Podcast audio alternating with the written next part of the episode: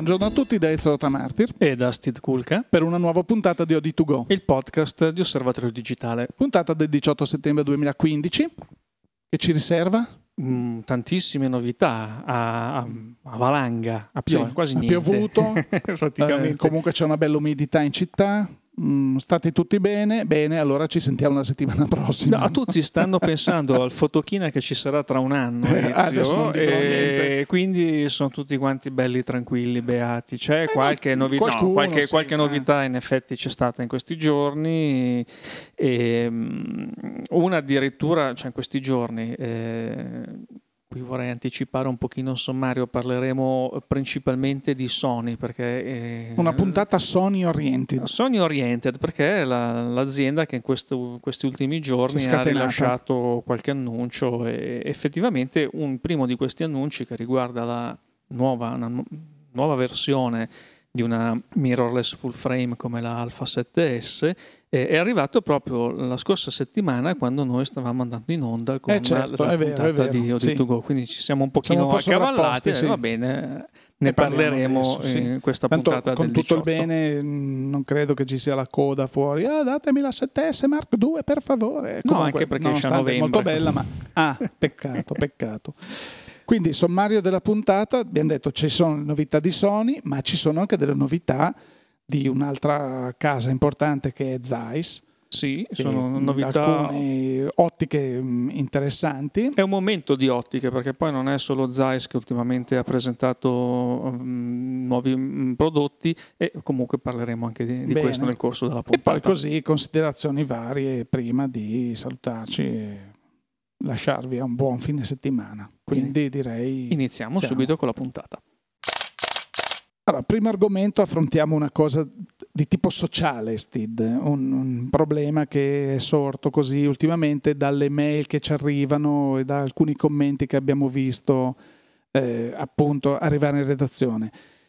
Ci chiedono, ci chiedete spesso dei consigli. Ho appena comprato questa macchina, ho upgradato la mia mm, compatta, mi sono comprato finalmente una reflex. Ah, bellissimo, mia moglie mi ha regalato, o mio marito mi ha regalato una reflex, finalmente il sogno della mia vita.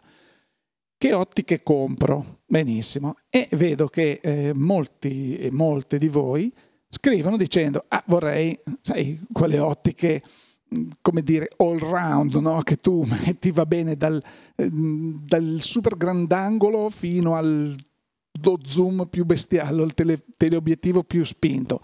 E che sì potrebbe avere un perché nel senso che tu vai in giro e dici oh io vado in un viaggio vado a fare qualsiasi cosa mi porto un'ottica. Però bisogna riflettere su- sui benefici e i pro e i contro diciamo di utilizzare ottiche di questo genere. Perché perché come vi rispondiamo spesso, infatti abbiamo pensato di parlarne nel, nel podcast per dire, beh, vediamo se riusciamo a raggiungere un numero così elevato in un colpo solo di ascoltatori che magari questo problema se lo pongono. È sicuramente comodo girare con la borsa, dici vado a fare un bel viaggio, così sono già carico, eh, i vestiti, eh, sto via tanto, e porto la macchina e porto un'ottica. Però finché sei eh, in pieno sole, meraviglioso e così, il 18, per, chi, per gli amici che usano Nikon, tipo 18 200, 18 300, può essere un'ottica validissima. Soltanto che poi come il sole tende a calare, magari poi dovete andare su ISO stratosferici perché la macchina non è più in grado di, di scattare perché, la- perché l'ottica, poverina, la luce che fa passare è quella. E quindi ci siamo sentiti più volte di consigliare, va bene, un'ottica del genere te la tieni sempre, ad... però nel momento in cui sei in giro in un posto un po' particolare, magari ti compri un'ottica fissa, un bel grandangolo, un po' più luminoso e così. E, eh, oppure anche solo il 50 mm, un 35 mm, comunque un'ottica che ti dia la possibilità, di solito le ottiche fisse sono 1,8 minimo e poi 1,4 per non parlare di quelle super luminose, però con dei costi tutto sommato accessibili, mm, sì, contenuti. La risposta di alcuni di voi è stata: sì, vabbè, ma io non è che posso starli a cambiare le ottiche ogni volta. E allora la domanda che si è posto, il quesito che si è posto nelle nostre menti è stato: perché ti sei comprato una reflex? Cioè, mh, perché questo nell'immaginario collettivo la reflex vuol dire macchina del professionista, però, come diciamo, poi devi impostare certe cose, non è come scattare con la compatta richiede un certo tipo di così, eh, idea di utilizzo. Allora perché non comprarsi una bella bridge, che ce ne sono di meravigliose, perché ricordiamo le, le, le Canon, Nikon, le stesse eh, Lumix che hanno dei, dei, dei 60 per, e quelle le metti in automatico e fai delle foto, mu- muovi lo zoom, non si offende nessuno, la fotografia non si uccide, non muore dicendo ecco hanno comprato una bridge, perché sono macchine scattano in RAW, hanno delle, delle caratteristiche meravigliose. Quindi... Tra l'altro hanno anche un grosso vantaggio le bridge che sono eh, dei progetti integrati eh, a livello di ottica, perché Bravissimo. le ottiche con un'escursione molto lunga, chiaramente al di là della luminosità che può esserci o non esserci, però eh, Tendono ad avere delle problematiche proprio di, di resa, eh, di, di, difetti al grandangolo e al, allo, al tele eh, più spinto. Quindi alla fine magari ehm, sì, un 18-300 lo usi dai 50 ai 200 per avere una, un'immagine mh, diciamo senza eh, grossi problemi, fenomeni di bending, eh, con, verde, viola e chi più ne ha più ne metta. Le bridge, che normalmente oltretutto hanno anche dei sensori più piccoli, eh, perché ci sono le bridge con APS-C, ma normalmente il sensore è più piccolo, quindi permettono così, di avere sì. anche delle ottiche eh, proprio con delle lenti mh, più piccole e eh, ottimizzate per poter dare una buona resa sull'intera escursione focale. Sono anche più leggere e effettivamente sono una soluzione eh, spesso mh, scelta da molti eh, appassionati, perché mh, di bridge non è che se ne parli molto in effetti, eh, però è un mercato che ehm, ha un discreto seguito, noi lo vediamo anche con i dati del comparatore, le bridge sono sempre delle macchine che vengono costantemente eh, ricercate e confrontate con macchine di ogni altro genere, mirrorless eh, o piuttosto che reflex, proprio perché c'è un'indicazione di un interesse eh, di chi magari conosce un pochino il mondo della fotografia e quindi sa che ci sono anche questi eh, tipi di fotocamera. Qui eh, magari il problema può essere chi non è molto addentro, si avvicina per la prima volta alla fotografia e effettivamente Ezio basta uh, vedere in giro un po' anche la pubblicità, la comunicazione, quello che le stesse riviste di fotografia eh, trattano. Mm, principalmente mm, oggi si parla di macchine e obiettivi intercambiabili perché sono anche quelle che all'appassionato di fotografia permettono insomma di eh, dare più sfogo Hai ragione, all'interesse Steve, però torniamo alla domanda hai Quindi, detto una cosa, obiettivi intercambiabili. Ecco, chi non è, eh, magari appunto, ripeto, chi si sta avvicinando alla fotografia non sa nemmeno che ci sono le bridge. Mm, è venuta meno anche la funzione del negoziante tradizionale, perché oggi ce ne sono veramente pochi, eh, tutti comprano online, quindi anche i negozi si sono un po' ridotti e quello che noi diciamo da tempo, eh, a maggior ragione la funzione del negoziante oggi è ancora più preziosa rispetto a un tempo, proprio perché le tipologie di fotocamere si sono moltiplicate rispetto ai tempi dell'analogico, quando c'era un negozio di macchine fotografiche in, in ogni, ogni quartiere. Dove, certo. quindi, ecco. Oggi non è più così, quindi eh, spesso eh, c'è anche una difficoltà di accedere a qualcuno che ti possa dar retta, possa capire quali sono le tue esigenze e darti un consiglio eh, in questo senso. Quindi credo che eh, beh, io capisco anche che i produttori di macchine fotografiche non puntino troppo sulla comunicazione a favore delle bridge perché alla fine eh, insomma, è più interessante vendere una macchina a obiettivi intercambiabili per un sacco di motivi piuttosto che una bridge. Le bridge si fanno perché ci devono essere, però mh, sono un po' dei figli di serie B, diciamo. Invece, invece che è sbagliato perché ci sono delle... Adesso me ne vengono in mente due che tra l'altro abbiamo provato nel corso del, degli anni. Una è la Lumix, è la Z72, eh, che comunque aveva un 60 x 20 1200, che era spettacolare. E poi me ne viene in mente un'altra di tutt'altra fascia di prezzo, che è la RX10 di Sony con ottiche Zeiss, con un'ottica Zeiss meravigliosa. E, e, sì, sono due bridge con due prezzi diversi, ma due signore macchine eh, che tante volte di, non ti fanno rimpiangere la reflex, vai con quella e dici, ah però, eh, eh, capisci? Quindi mh, è vero la comunicazione, però mh, secondo me c'è ancora un po' il timore, eh, c'è un po', c'è il timore di dire, ho comprato una bridge e oggi è anche vero che vai sui siti online o su alcuni negozi di fotografia e trovi delle reflex anche di marca tipo Canon, Nikon e così via che costano meno delle bridge perché i modelli entry level costano meno quindi sicuramente sai la reflex è la, foto, è la macchina fotografica di tutti i grandi fotografi quindi uguale compro una reflex ergo sono un grande fotografo. Hai visto Invece inizialmente le mirrorless, la fatica che hanno fatto a imporsi sul mercato proprio perché non erano delle reflex. Oggi le mirrorless sono molto più accettate e, quindi rientrano un po' in questo calderone del, delle macchine obiettivo intercambiabile.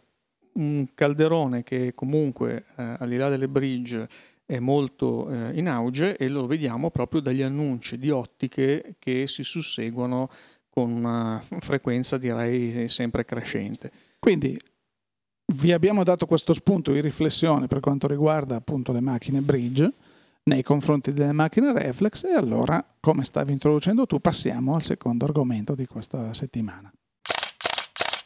Sì, l'argomento delle ottiche perché insomma qui stanno continuando a uscire delle ottiche anche molto, molto ghiotte. Abbiamo parlato nelle scorse settimane di questi refresh eh, delle ottiche, per esempio di Canon, eh, destinate poi alle macchine a, ad alta risoluzione come la 5DS, eh, ma stanno uscendo anche sempre più ottiche, per esempio di un produttore come Zeiss, si parlava prima a proposito di Sony, che sta approntando una serie di eh, linee di ottiche per applicazioni eh, specifiche. specifiche particolari. Quindi mh, sono tutte ottiche a messa, con la messa a fuoco manuale, come eh, tradizione per Zeiss, e adesso Zeiss ha presentato questa linea che si chiama Milvus, che è una linea di ottica anche un po' mh, particolare nel design, sono un po' bombate, rotondate, rotondate sì, sono un po' insolite rispetto sì, a quello sempre molto belle perché le linee, le, le linee di Zeiss sono sempre bellissime. E sono delle ottiche tra l'altro eh, tropicalizzate, quindi antipolvere, anti-acqua e ehm, sono delle ottiche con delle mh, caratteristiche molto interessanti. Vediamo innanzitutto eh, molto, molto, rapidamente, mm-hmm. sono stati annunciati sei modelli iniziali, mh, un 21 mm 2.8, un 35 mm 2.0, un 50 mm 1.4, un 50 mm macro f2, eh, un 85 mm di nuovo 1.4 e un 100 mm macro f2. Quindi sono delle mm, performance direi notevoli. Sono delle ottiche tra l'altro eh, realizzate in funzione anche del video le funzionalità video certo, che sono ormai sempre... le mirrorless hanno ormai che sono tutte sì, implementate. Le, le, mirrorless e le reflex, perché poi le, le Milvus sono eh, fatte predisposte per le reflex in questo momento Canon e Nikon. Quindi, come sempre, eh, diciamo la. Ovviamente partono con le due partono, case. Eh, esatto. Poi dopo magari nel, te- dopodiché nel tempo magari pian piano si, si aggiungono attacchi, anche sì. altre. Beh, solitamente poi il passo successivo di eh, Zeiss chissà come mai, è quello di fare delle, degli attacchi per Sony. Ovviamente, essendoci questa, questa stretta collaborazione tra il colosso giapponese e la casa tedesca, quindi questo è il passo successivo. Ovviamente il lancio sul mercato avviene con eh, i primi due attacchi, quelli che possono garantire un certo, un certo numero di pezzi subito, Canon e Nikon. Ecco, sulla parte video diciamo che poi in buona sostanza eh, si risolve con eh, la possibilità di avere un'escursione della messa a fuoco molto molto eh, smooth, come si sì, dice. Sì, perché c'è questa funzione morbida. nuova che è stata introdotta proprio su, questo, su questa gamma di prodotti sì, c'è questa... Mm, che chiamano declick. Declick eh, su, su, alcuni modelli, perché poi ci sono i modelli ZF e ZF2. Sui modelli ZF2 c'è questa, questa sorta di, di, di chiavetta, no? Cos'è? Non, non saprei. Ma guarda, sembra, visto così, gli amici utilizzatori di iPhone lo vedono da tanti anni perché nelle confezioni c'è una sorta di chiavetta piccolina che ti serve a eh, entrare per far uscire l'alloggiamento della SIM negli iPhone c'è un buchino, tu schia con questo ti danno questa chiavettina. Ecco, qui sembra molto simile e dalla parte dell'attacco dell'ottica, una volta staccata, si può entrare con questa chiavetta e proprio come quando si disattiva l'airbag no? per qualsiasi motivo. C'è questa chiave che dice on off e eh, nella parte off questo declick permette di utilizzare ehm, la messa a fuoco o lo zoom, qualora si, si utilizzasse un'ottica di questo genere, eh, in maniera non so come dire, non hai più lo scatto, no? Eh, chi di voi ha provato a fare dei filmati con una reflex e se c'è uno zoom o se c'è un'ottica, mentre stai filmando giri ed è un po' come Senti se fosse la, a scatti. La no? zigrinatura Senti... della ruota. Ecco, invece in questo caso è proprio morbido come avviene nelle ottiche, eh, quelle professionali del cinema, dove tu fai una zoomata ed è una cosa meravigliosa. Mm. Poi ecco, sono obiettivi che vengono anche proposti come eh, 4K ready, quindi ovviamente, ormai è abbastanza.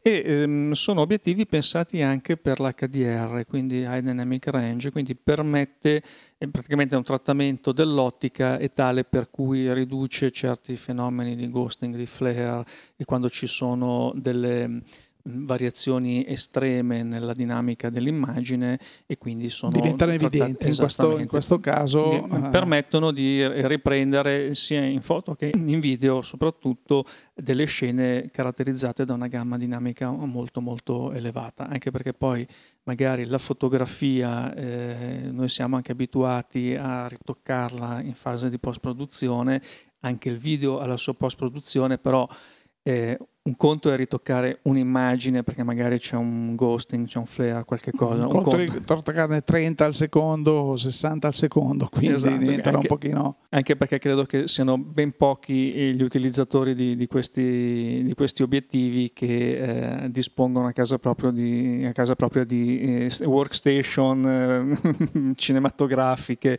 con i, i software con che vengono utilizzati. Veniamo, veniamo alla, alle note dolenti. Eh, c'è da spaventarsi mh, mm, a livello di, a livello di, di costi oppure mh, mm, diciamo che siamo in linea con il mercato? Eh, sai come si dice, eh, pensa me, mm, costa meno di ciò che, che pensi. pensi. Esatto. Eh, no, no, perché facciamo un esempio, so, il 35 mm, perché ho in mente, ne abbiamo parlato settimana scorsa, quello 35 mm 1.4 secondo di Canon eh, costa il suo eBay 2500 euro, che comunque, tra parentesi, ho visto un 35 mm 1.4, sempre Canon, e la prima versione costava 1600-1700, cioè qui siamo comunque 700 almeno euro buoni in più. Qui un 35 mm che credo ci sia nella gamma. Sì, il 3520 sì. costa 1100 euro. Quindi Beh, direi che... Eh, certo, è una messa a fuoco manuale. Manuale, certo, certo, però siamo a eh, certamente il 60% eh, meno insomma abbiamo una qualità ottica mm, insomma, Zeiss di solito non propone far loccate quindi come, non è l'ottica eh, diciamo che ecco, taiwanese il, il 35 eh. mm è la, l'ottica che costa meno perché poi il, ci sono i due 50 mm quindi il 50 il 50 macro 2 che costano 1200 euro poi passiamo ai 1700 del 21 mm 2.8 e del 100 mm 2 per poi chiudere con i 1800 euro dell'85 1.4. Quindi diciamo che mh, mm, insomma sono chiaramente sì, prezzi importanti però assolutamente esatto, in linea con quelli che sono anzi prezzi e prestazioni sono per fotografi che insomma sanno che cosa vogliono, certo. hanno delle determinate certo. esigenze e eh, sono disposti a investire in ottiche di un certo tipo. Eh, detto questo, non è che siano dei prezzi assolutamente fuori da... No, non fanno spaventare no. Ehm, più di tanto perché comunque sono in linea. Sono direi molto, molto buoni. Ecco come per esempio eh, cambiando sponda, rimanendo sempre eh, in Germania, ma eh, cambiando sponda, sponda Schneider-Kreuznach. Sì, che un nome una, facile ancora, lo diciamo sempre. Facilissimo eh, da, da, da pronunciare che eh, vabbè, è specializzata, mh, mm, questa mh, mm, è una casa eh, che produce ottiche soprattutto per, per il medio formato, sì. e da un po' di tempo mh, mm, si è specializzata nella nicchia delle ottiche cinematografiche anche per reflex e ehm, ha una linea eh, di ehm, obiettivi prime, quindi ottiche fisse per full frame che sono stati fino adesso disponibili con gli attacchi per Canon, Nikon e gli attacchi PL. Gli attacchi PL sono gli attacchi quelli che quelli delle EOS Cinema, delle EOS Cinema e sono quelli, quelli, attacchi sì, tradizionali nel settore video cinematografico. Adesso ha annunciato eh, l'aggiunta di, eh, della linea con gli attacchi Sony E. Eh, guarda caso. Quindi ecco, e qui poi eh, introduciamo l'argomento finale della, della nostra puntata di oggi. Quindi eh, anche qui ci sono un 25 mm 2.1, un 35 mm 2.1, un 50 mm 2.1, un 75 mm 2.1 e un 100 mm, indovina, 2-1. Bravissimo. Hai vinto. Sono bravissimo. Un weekend alla Schneider Kreuznach. esatto. A fare le pulizie. ecco, qui i, i, prezzi sono un pochino più alti perché diciamo che ehm, almeno per quanto riguarda Beh, sono ottiche anche specifiche sono queste, ottiche eh? specifiche per il cinema, qui andiamo dai 3.000 ai 4.300 qui, euro. Ecco, non si spa- chi lavora in questo settore non si spaventa minimamente perché poi le, le, le macchine su cui vanno attaccate queste, queste ottiche partono da cifre, vabbè, 5, 6, 7, 30 mila e via dicendo. Quindi. Queste sono poi le, le, le famose ottiche Xenon, le, le Prime Xenon di Schneider Kreuznach, che insomma poi chi chi lavora nel settore eh, le vede Capisce circolare che... come, mm-hmm. come, ottiche. E eh, a proposito di Sony, a questo punto, Ezio, andiamo, andiamo a, a avevamo già anticipato all'inizio di, di questa nuova uscita di Sony e ora è arrivato il momento di parlarne una nuova uscita di Sony, stiamo parlando di eh, questa Sony Alpha 7S secondo, eh, che per uno ignorante come me eh, vede e dice Stid, non è cambiato niente rispetto alla precedente. Invece il trucco dov'è? Ah, ricordiamo che questa è la mirrorless Alpha 7 S che quando uscì tutti ci domandammo come 12 megapixel perché infatti full frame ma questa è dedicata al alla ripresa video, quindi non servono 100 milioni di miliardi di megapixel, 12 in un full frame bastano e avanzano, ma di grande qualità e quindi eh, ok, questa era la macchina di mirrors dedicata al video eh, di, di, grande qualità, 4K, bla bla bla. Eh, dalla, dal punto di vista fotografico, correggimi se sbaglio, non è cambiato praticamente nulla.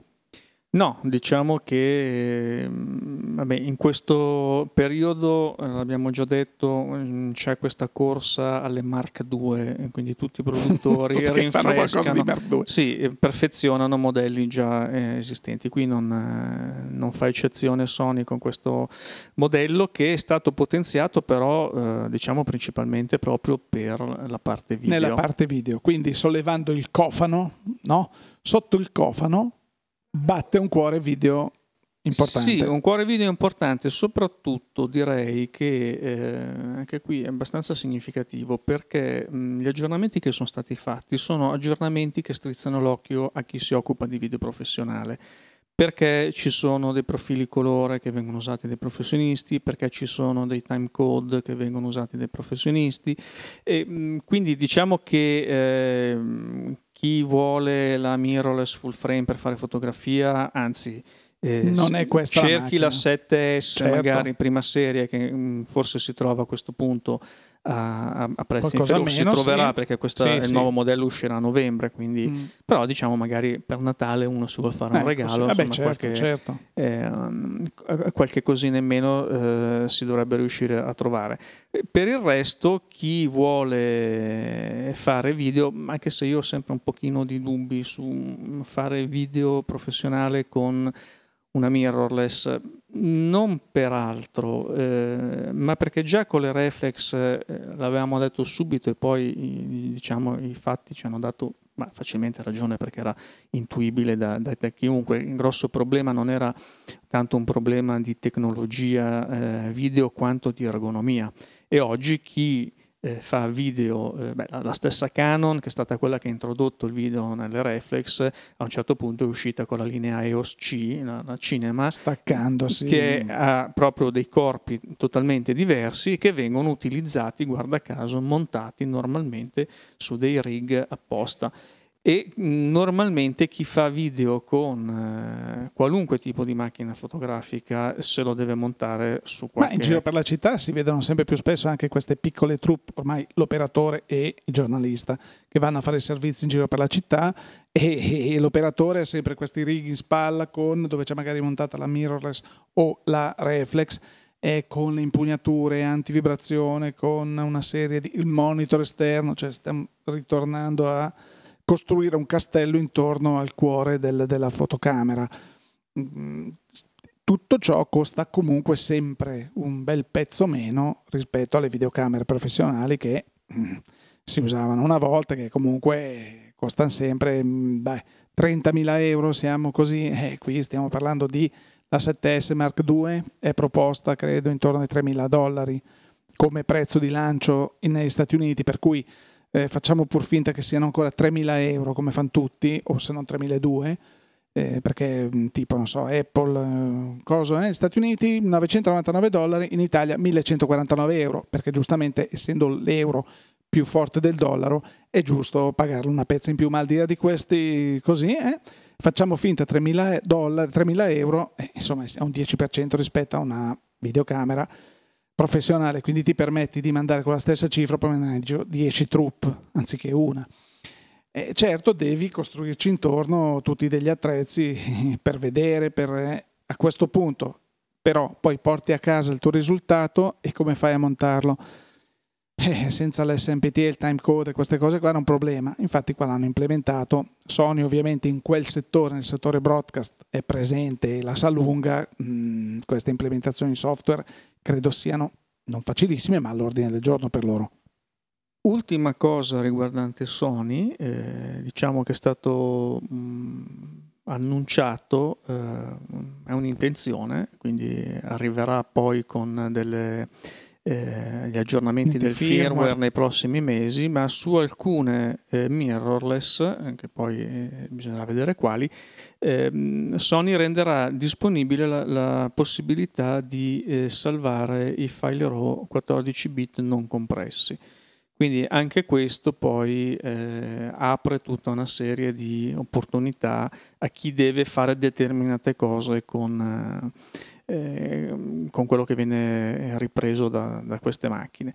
Mi sembra che Sony, eh, poi non per annunci particolari, ma semplicemente osservando eh, gli andamenti dei prezzi di mercato, che è una delle cose che noi facciamo eh, costantemente. Eh, abbiamo visto come nel settore reflex invece Sony abbia ormai chiaramente... Eh, sì, non l'ha fatto dec- apertamente, desiste. non ha mai detto no, noi usciamo dal mondo delle reflex, però... Almeno in questo momento, eh, anche perché eh, si parlava di... Ehm, abbiamo visto una Alfa 58... Guarda, 58 che abbiamo provato a suo tempo, che era una ottima macchina, sia dal punto di vista della fotocamera, sia dal punto di vista anche della ripresa video, una una buonissima entry level, però oggi si trova sul mercato a poco più di 300 euro con l'ottica. Quindi chi avesse voglia di dire ma compro una macchina che comunque ha un buon sensore, un buonissimo sensore, una buonissima macchina, perché tante caratteristiche le aveva mutuate dalla top di gamma, la, la Alfa 99, E eh, a 300 rotti euro, insomma, uno si porta a casa una signora macchina, una signora macchina. Quindi questo è un segnale che probabilmente, poi verremo smentiti, Steve, però che probabilmente, come già era facile intuire quando alle ultime presentazioni e c'è questa e c'è l'alfa di qua, l'alfa, mirrorless, mirrorless, mirrorless, compatte, bridge, compatte, mirrorless, compatte, bellissime, eh? ma qui reflex non ne facciamo più? No, no, eh, facciamole, facciamo. Vieni. Dove sono? mm.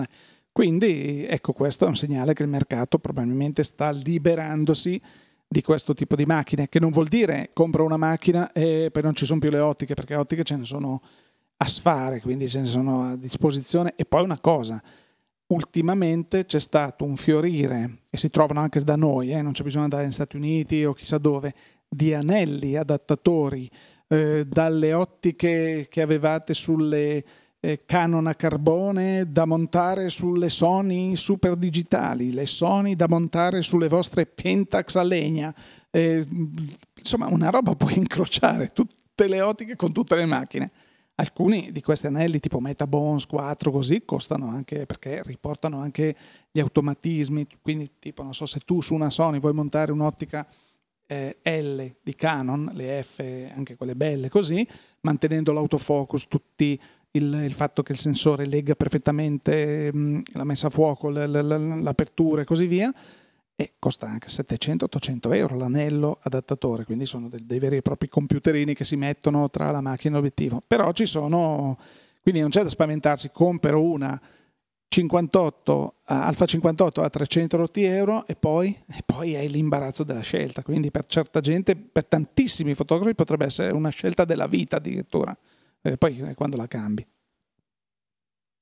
Molto bene Ezio, quindi abbiamo straparlato di Sony questa settimana, d'altra parte... Beh, d'altra parte con tutti i soldi che ci mandano, diciamo, cioè, è inutile nasconderlo, sanno tutti che ci siamo arricchiti da generazioni con i soldi che la casa giapponese ci manda, quindi scherzi a parte, eh, il Sony ha fatto un sacco di cose, ne abbiamo parlato come è giusto che sia, tanto parliamo di Canon, di Nikon, quando ci sono novità parliamo sempre di tutti. Parliamo un pochino di noi in chiusura, sì, come sì, sempre. Quindi, come stai? Eh, ma credo che non sia tanto quello interessante quanto i nostri appuntamenti online. Sì. Eh, quindi devo dire che la puntata è finita. La puntata è finita, Andate andiamo in pace. Bravo, esatto, okay. e, e, ehm, e, quindi diamo gli avvisi. Oh, gli avvisi ai naviganti. Eh, verrà tanta pioggia probabilmente in questo weekend, quindi avrete tutto il tempo per godervi il nuovo numero di Osservatorio Digitale www.osservatoriodigitale.it oppure andare a vedere fotoguida col suo comparatore www.fotoguida.it Volete ascoltare le puntate vecchie del podcast? Quale problema c'è? Dove lo troviamo? Le trovate su eh, OD2Go Feedburner, iTunes eh, e chi più ne ha più ne metta, Player FM, cioè siamo dappertutto. Eh, tra l'altro alcuni ci hanno fatto anche dei commenti, anche questi eh, podcast, non so come dire, publisher mondiali, chissà dove sono, però visti gli ascolti e così ci rastrellano, dicono no, questi qua, interessante, podcast italiano di fotografia, blah, blah, blah. bene, bene, sei contenti signor Player FM appena viene in Italia cena, cena pagata o caffè pagato come si diceva una volta. con i soldi di Sony. Beh ovviamente ovviamente. E, e ehm. quindi stiamo parlando appunto del podcast che potete trovare ovunque ma Parliamo poi dei nostri viaggi fotografici, quindi www.oditravel.it e poi parliamo di social. Sui social ci trovate su Facebook, ci trovate su Twitter, ci trovate su Pinterest, quindi trovate sui social anche su Facebook, trovate anche eh, OD3D, che è la pagina dedicata a um, stereoscopia 3D realtà virtuale, realtà aumentata. Anche qui chi più ne ha più ne metta, insomma se ne inventano un po' di nuove tutti i giorni. E poi appunto OD2Go, come abbiamo detto, vi aspetta la prossima settimana con una nuova puntata e chissà di quali novità parleremo. Ma magari parleremo di polenta e funghi perché visto il tempo, oppure parleremo di chissà quali novità perché così non succede niente, però poi all'ultimo momento, tac. Vedremo che ci manderà un blindato pieno di soldi, allora parleremo. Beh, esatto, esatto, esatto. Poi giovedì oppure venerdì mattina, così subito arrivano delle novità, allora siamo subito qua a parlarne. Però, beh, insomma, speriamo di fare cosa gradita e così. Quindi direi anche per questa settimana, mh, caro Ezio, siamo arrivati in fondo alla puntata e quindi da Steve Kulka e da Ezio Rota Martir grazie per l'ascolto e a risentirci.